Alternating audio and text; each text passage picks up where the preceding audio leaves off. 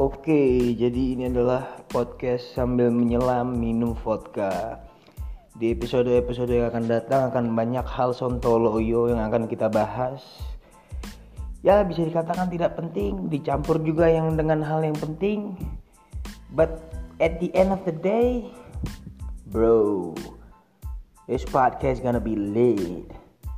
You feel me, man? Bahkan Drake sendiri akan datang ke podcast ini dan salim ke gue let's get it boy